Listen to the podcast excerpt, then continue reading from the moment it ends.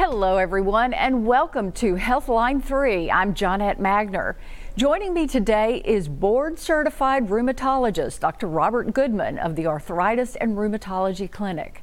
We're going to talk about ankylosing spondylitis and how it relates to understanding the difference between inflammatory and mechanical back pain. Apparently, there is quite the difference, and you're going to fully understand it after our show today. Now, before we get started, though, we would like for you, our viewers, to know that Dr. Goodman will give an overview of ankylosing spondylitis for the first 10 minutes of our show. And then following that, we are hoping that you will call us with any questions that you may have about this particular condition or back pain, any type of pain uh, that you're experiencing in the in the back area. And we want you to use the number that will be at the bottom of your screen. It scrolls constantly. It's 318-219-4569. And we will take your questions from 1210 to 1230. So first of all, Dr. Goodman, welcome.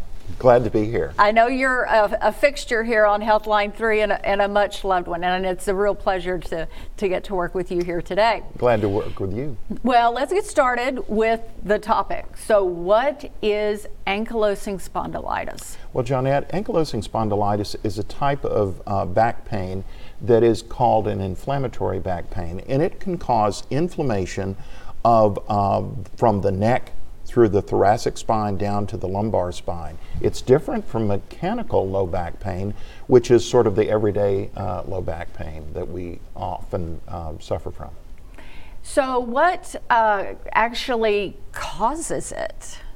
Well, we don't really know, uh, but we think that people inherit a tendency to have their immune system make a mistake and inadvertently, when the immune system is dealing with everyday viruses and bacteria, it makes a mistake and damages a part uh, of the musculoskeletal system where the ligaments attach to the bones that is called the enthesis. So that is where the ligaments um, uh, in the back and the tendons in the back attach to the backbones, and there can be inflammation there. And it seems to be, Johnette, that there is a, um, a genetic marker called HLA B27 mm-hmm. that is very common in people that suffer from ankylosing spondylitis. Um, in fact, about 85, maybe 90% of patients who suffer from this disease will have that genetic marker.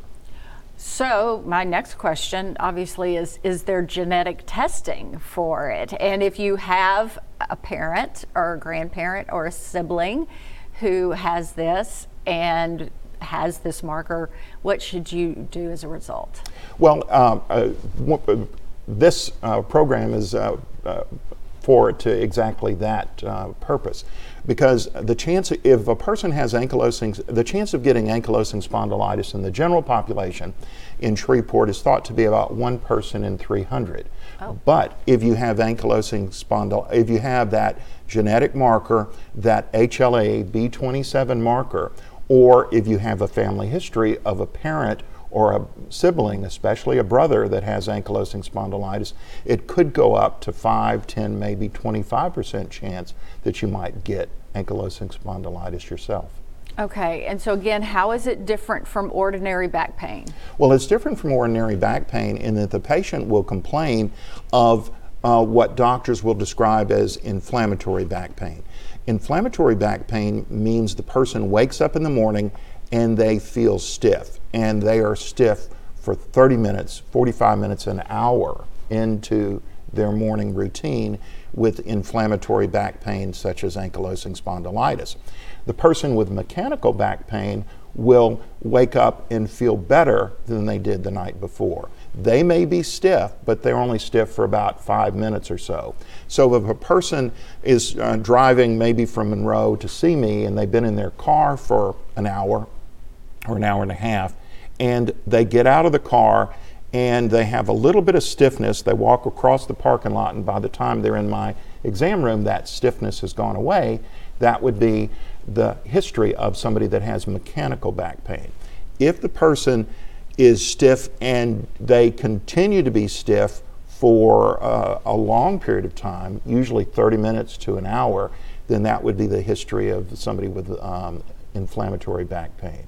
The mechanical back pain person is going to be that weekend warrior. They're going to be Yeah. out uh, doing mowing lawns. Maybe they're about to put out some fertilizer, so they're going to uh, uh, Home Depot or Lowe's. They're buying um, uh, 50 pound bags of fertilizer. They're lifting it. They're putting it in their car. Then they're lifting it and putting it in their spreader. Uh, they're uh, mowing. They're planting annual plants, and that activity, that weekend warrior activity, causes their back pain to be worse.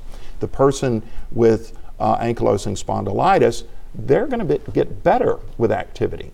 Um, they might get better with repetitive uh, activity uh, such as walking, uh, jogging.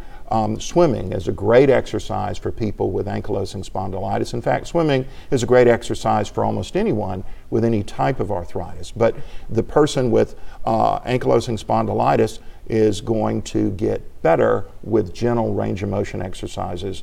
The person with mechanical back pain probably is going to get worse. So, why is it so important to recognize the difference between back pain from degenerative arthritis and back pain from ankylosing spondylitis? Well, rheumatologists um, have had a revolution in our discipline uh, over the past 20 years. Medicines that were approved for rheumatoid arthritis that are called TNF blockers, tumor necrosis factor blockers, that came out about 20 years ago. The first one was Enbrel, um, and then it was quickly followed by Remicade, Humira, and several others. That group of medicines was initially um, uh, studied for rheumatoid arthritis because it was the biggest market. And then it was studied for psoriatic arthritis, also a very large market. Um, after that first and second wave of research, many of the products that are used to treat those two diseases were applied to ankylosing spondylitis, and they were very successful and very helpful in turning around the inflammation at that enthesis that is typical of ankylosing spondylitis. Those d- medicines would not help the patient with mechanical back pain, the patient who is, uh, has osteoarthritis. Those patients, the mechanism of action is not so much inflammatory, but wear and tear. And so, wear and tear types of arthritis, such as osteoarthritis, or when it affects our neck and back, is known as degenerative joint disease or degenerative disc disease. Those types of back pain are usually going to respond to classic nonsteroidal anti inflammatory medicines, muscle relaxers, injections in the back, a medicine called duloxetine or Cymbalta.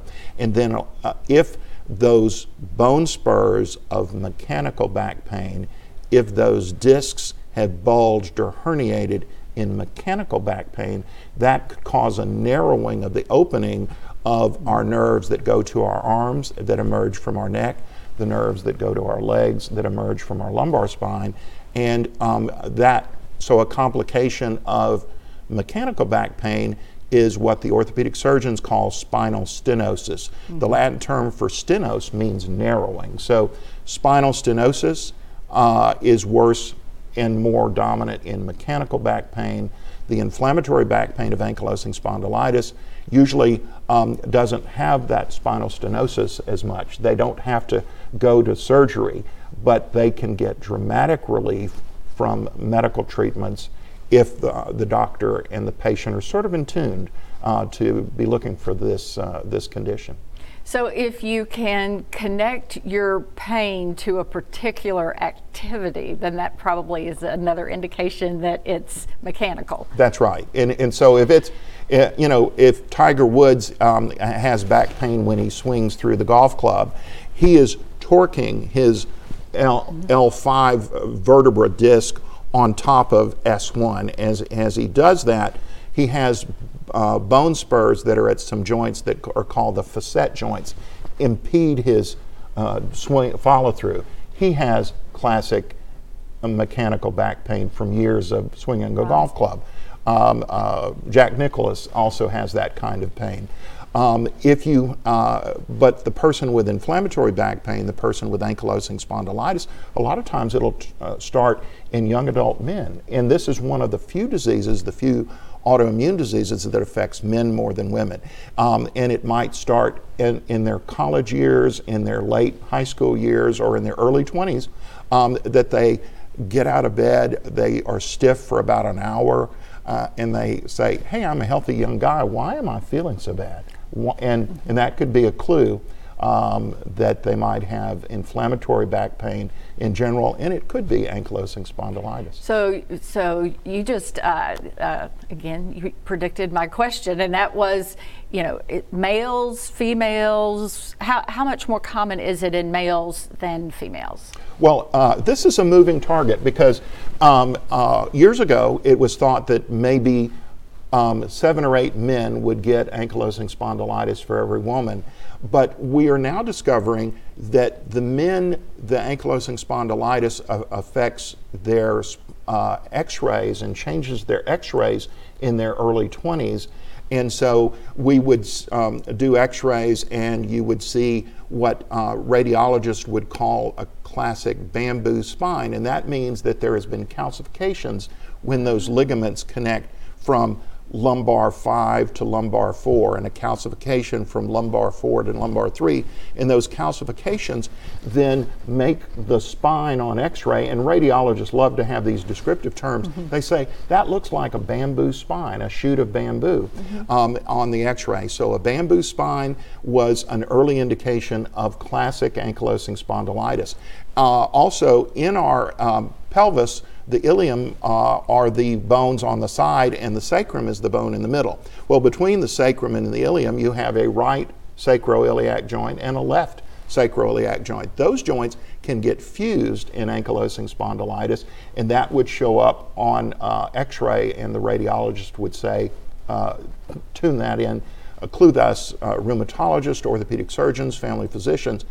This person might have ankylosing spondylitis, but in the past 10 years, it's been found that women's chance of getting ankylosing spondylitis is probably higher than we thought about 15 years ago. And that is because women might get ankylosing, the symptoms of ankylosing spondylitis. They might have the positive HLA-B27. They might have other lab markers that suggest there's inflammation going on in this mm-hmm. patient's body, but we don't see that bamboo spine in those oh. patients.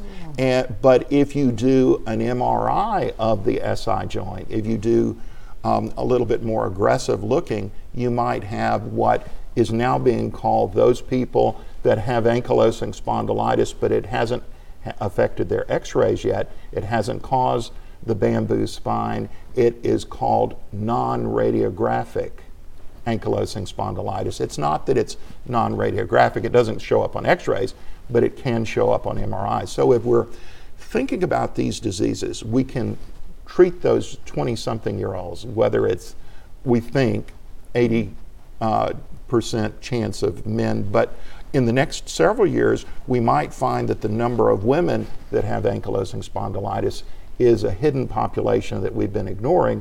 And we, if we discover them with in doing more aggressive imaging with an MRI, we might find that there's a class of patients that have non-radiographic ankylosing spondylitis. Diagnose them earlier and have them uh, have better outcomes. All right, so we would like to let everyone know that we are going to begin taking calls right now. Um, so please call and reach out to us and the number here at the bottom of the screen and you can ask Dr. Goodman anything you'd like to ask regarding back pain and especially ankylosing spondylitis. Um, so you talked about young people getting it in their 20s and and um, or teens even perhaps. Right. Do you see patients who develop it though later in life in their 50s and 60s and 70s, or um, is this a if if you get to a certain age and you don't have it, you're in the clear? Well, it's not that you get to a certain age and you don't have it and you're in the clear because uh, we do see people that uh, are uh, we're seeing that have you know there's always been if you did this HLA-B27 test and and uh, the numbers or something like this, the chance of um, the general population in Shreveport, if I did a HLA-B27 on everybody there, might have 8% of the people in Shreveport Bossier might have a positive HLA-B27. But the chance of, uh, and, and so that would be about one person in 12 that would get it. Um, but if you had, um, if you looked at the incidence of um, ankylosing spondylitis, it's about one in 300. So are some of those people between the incidence of 1 in 300 and 1 in 12 people that we are underdiagnosing uh, with ankylosing spondylitis. I don't think it's all of them. Mm-hmm. I, I, think it may be a modest percentage, and it might be some women who have inflammatory back pain. They get their a plain X-ray of their back. Um, the radiologist reads, reads, it as a normal X-ray, mm-hmm. um, and they are still suffering from uh, the disease. And and so they might ask the question. Uh, so a question could be asked: Do you have a brother or sister or sibling or parent that has ankylosing spondylitis, but also, Johnette, it runs in families that may have psoriatic arthritis. It runs in families that may have plain psoriasis. It runs in families that may have Crohn's disease or ulcerative colitis. These other inflammatory diseases that are getting a lot of um, a lot of attention in the rheumatology uh, uh, discipline, in gastroenterology, uh, from gastroenterologists and from dermatologists, we're all focusing on uh, trying to diagnose these people earlier. And so there may be, uh, I don't know if it's going to be like just the tip of the iceberg is the people that we see with a bamboo spine, and there's a big group yeah. underneath that is undiagnosed, but it might be um, something like that there are still some undiagnosed patients to uh, to have uh, problems with ankylosing spondylitis. And I know you're going to be talking to Dr. Phil Roseman uh, in a later segment uh, that is going to be about education.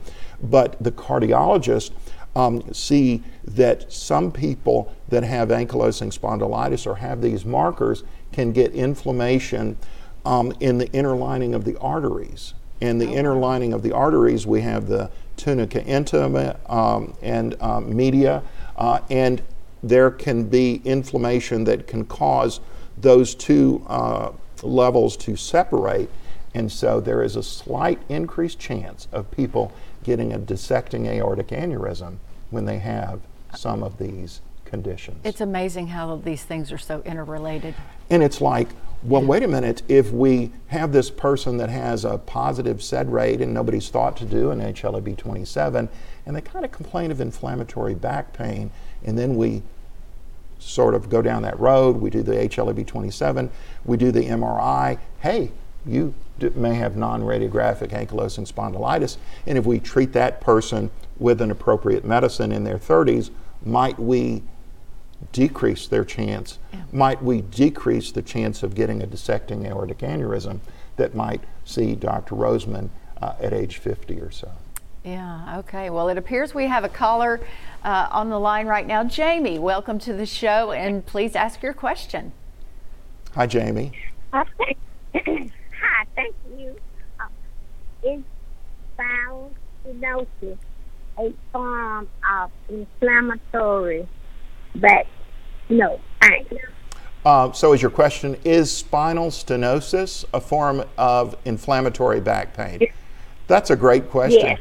Um, usually, spinal stenosis is not a form of inflammatory back pain. Spinal stenosis is a form of uh, degenerative back pain of osteoarthritis. What happens there um, is that the openings where our nerves go out to our arms and to our legs, the, the openings in our neck uh, where the nerves go to our arms, the openings in our low back where the nerves go to, to our legs, m- might have bone spurs from a joint called the facet joint or discs from the disc in the front of the opening. The name of the opening, and we like to use Latin terms, is the Latin term for window is foramina.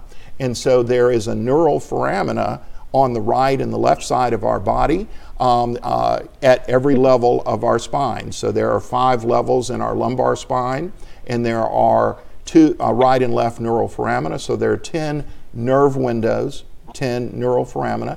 And if bone spurs are pushing into those neural foramina, or if discs are pushing into those neural foramina, they would be squeezing the nerve.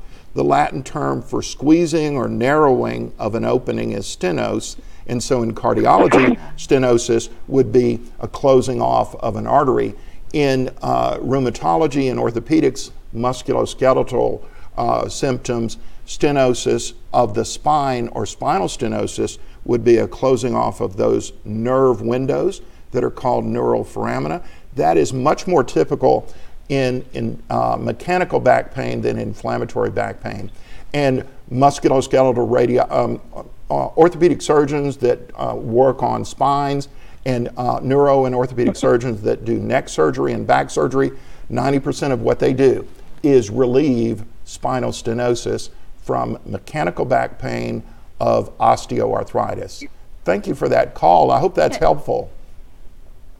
Yes, sir. That cleared a lot for me. Thank, Thank, you, sir. thank All you for triggering that discussion because I think that helps other viewers uh, kind of get a better flavor of the difference between these two concepts of back pain.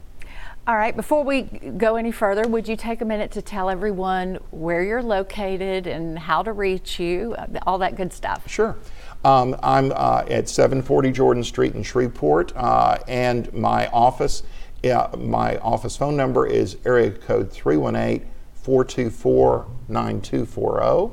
I'm on fa- Facebook at Facebook forward slash ArthDoc, A-R-T-H-D-O-C, and I'm on um, uh, the web arthdoc.com.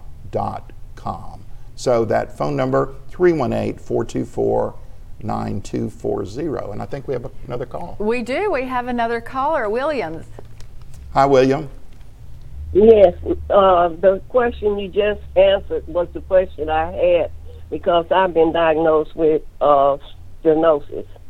Yes, Spinal ma'am. stenosis. Spinal stenosis. Well, um, do, do you have any other parts of that question that you want me to amplify? No, no, I do not. You answered it very well, and Well, I said, you. "Oh, that's the question I was going to answer." I thank you so much. Well, thank you for calling.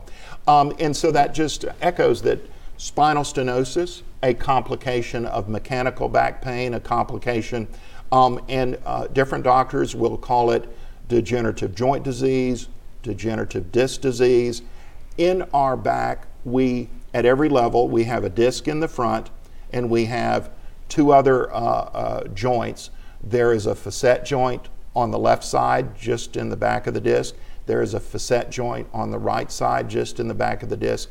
If those joints have bone spurs coming off of them, if those discs were to bulge, or if those discs were to herniate, they could squeeze into that opening, that nerve window, that neural foramina, and cause spinal stenosis. Much more common than uh, ankylosing spondylitis. But it's it's good that uh, Right. patients, viewers, and doctors are thinking about both diseases because we can do a lot better and, and get to an answer uh, for both groups of patients quicker. All right, and Mary Ann, welcome to the show. What's your question? Hi, Marianne. Hey, how are you all doing today? Good. My my son is 35 years old, and he does have ankylosing spondylitis. And what concerns me as I see him growing older is the curvature of his spine around his chest area. And will that affect other organs in his body?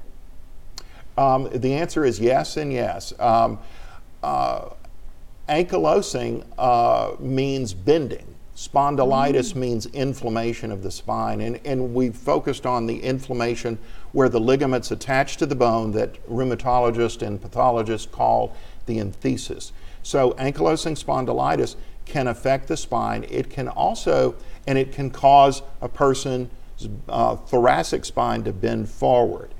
Um, These medications can be very helpful in relieving that inflammation and uh, preserving that range of motion in the back.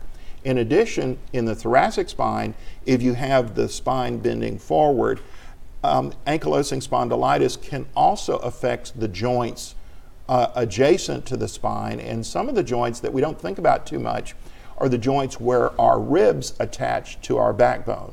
Uh, those joints can be affected by ankylosing spondylitis, and so if it progresses uh, long enough, then our um, range of motion of our rib cage may be diminished. The height of our rib cage may be diminished. The ability to take in a deep breath may be compromised, and a pulmonology doctor might see that the patient's and they, the pulmonologists say the amount of volume that you can pull into your lungs, they call it a tidal volume, um, pulling it into your lungs. So the patient's tidal volume of in their lungs might be limited not because of a pulmonary disease, but because of a disease of the rib cage, which is ankylosing spondylitis. I've also mentioned uh, that sometimes people with ankylosing spondylitis have a modestly increased chance of getting dissecting aortic aneurysms. So that's another um, uh, outside of the spine, or we would say extra spinal um, manifestation of ankylosing spondylitis. In addition, where do you draw the line between people that have ankylosing spondylitis and they have a little patch of psoriasis? So, inflammation, uh, uh, people with ankylosing spondylitis can have skin disease that would be psoriasis, and they may have um, uh, uh, inflammatory diseases inside of their intestinal tract. And depending on when the pathologist, I mean, when the gastroenterologist scopes you and does a biopsy, if the, if the pathologist sends the message back to the gastroenterologist, oh, the inflammation in their colon is Crohn's disease, or oh, the inflammation in their colon is ulcerative colitis. Well, our immune system doesn't read a textbook and say, I'm only going to cause cause um, Crohn's disease or ulcerative colitis. It can also cause inflammatory back pain that we've been talking about. It can also cause uh, other inflammatory conditions, and even inflammatory disease of the eyes can can be tied in and have an increased risk with ankylosing spondylitis. He does suffer with that. He does. Su- your son, who's 35, suffers yes. from inflammatory eye disease. Yes, he does. Well, the um, about 15 years ago, that first group of medicines that I've talked about earlier in the uh, broadcast, the TNF blockers, Humira, Enbrel, Remicade, Simponi, Simponi Aria, or to name several, Cimzia. those medicines can help the inflammation in the enthesis of ankylosing spondylitis, and they can help the inflammation in the eyes uh, that the ophthalmologist is uh, assessing that would be called inflammatory eye disease. And where we rheumatologists are doing lab tests, that like a lab test that is a marker of inflammation called a sedimentation rate, or another marker of inflammation called a CRP or C-reactive protein. Mm-hmm. The ophthalmologist will look into the eye with what uh, the ophthalmologist calls a slit lamp exam, and they will count the floating particles in the eye to see, and they might label it 1 plus, 2 plus, 3 plus, 4 plus. And if they say uh, an explosion, a lot of inflammation, then they may give your son uh, steroid eye drops. But sometimes, mm-hmm. if the ophthalmologists are unable to control the inflammation, they may want the rheumatologist to say, hey, can we put them on some of your new medicines, the TNF blockers? Might they be a good candidate to be on Enbrel, Humira, Cimzia, some of those, or might they need some other medications that are also now used, the interleukin 17 blockers that are advertised heavily for uh, psoriasis and psoriatic arthritis, like Cosentyx and Taltz, and several other uh, medications. Takes. So he takes Cosentyx. Um, yes, he does. So it the Cosentyx should be able to help your son's inflammatory back disease, ankylosing spondylitis, and your son's inflammatory eye disease, but your uh, son's rheumatologist and their ophthalmologist are going to have to work together and make sure that both of those um, uh, conditions are getting addressed. But thank you for that call. Um, I think that gives our other viewers a lot of insight into um, all of this. Okay, so we've got one minute left here. I'd like for you to just remind everybody about where you're located and how they can reach you, as well as all the different things that we've been talking about ankylosing spondylitis. But, but if people have other problems, what, what other kind of issues do well, you see? Rheumatologists typically treat inflammatory diseases. We can treat degenerative diseases, but we don't have as many tools in our toolbox.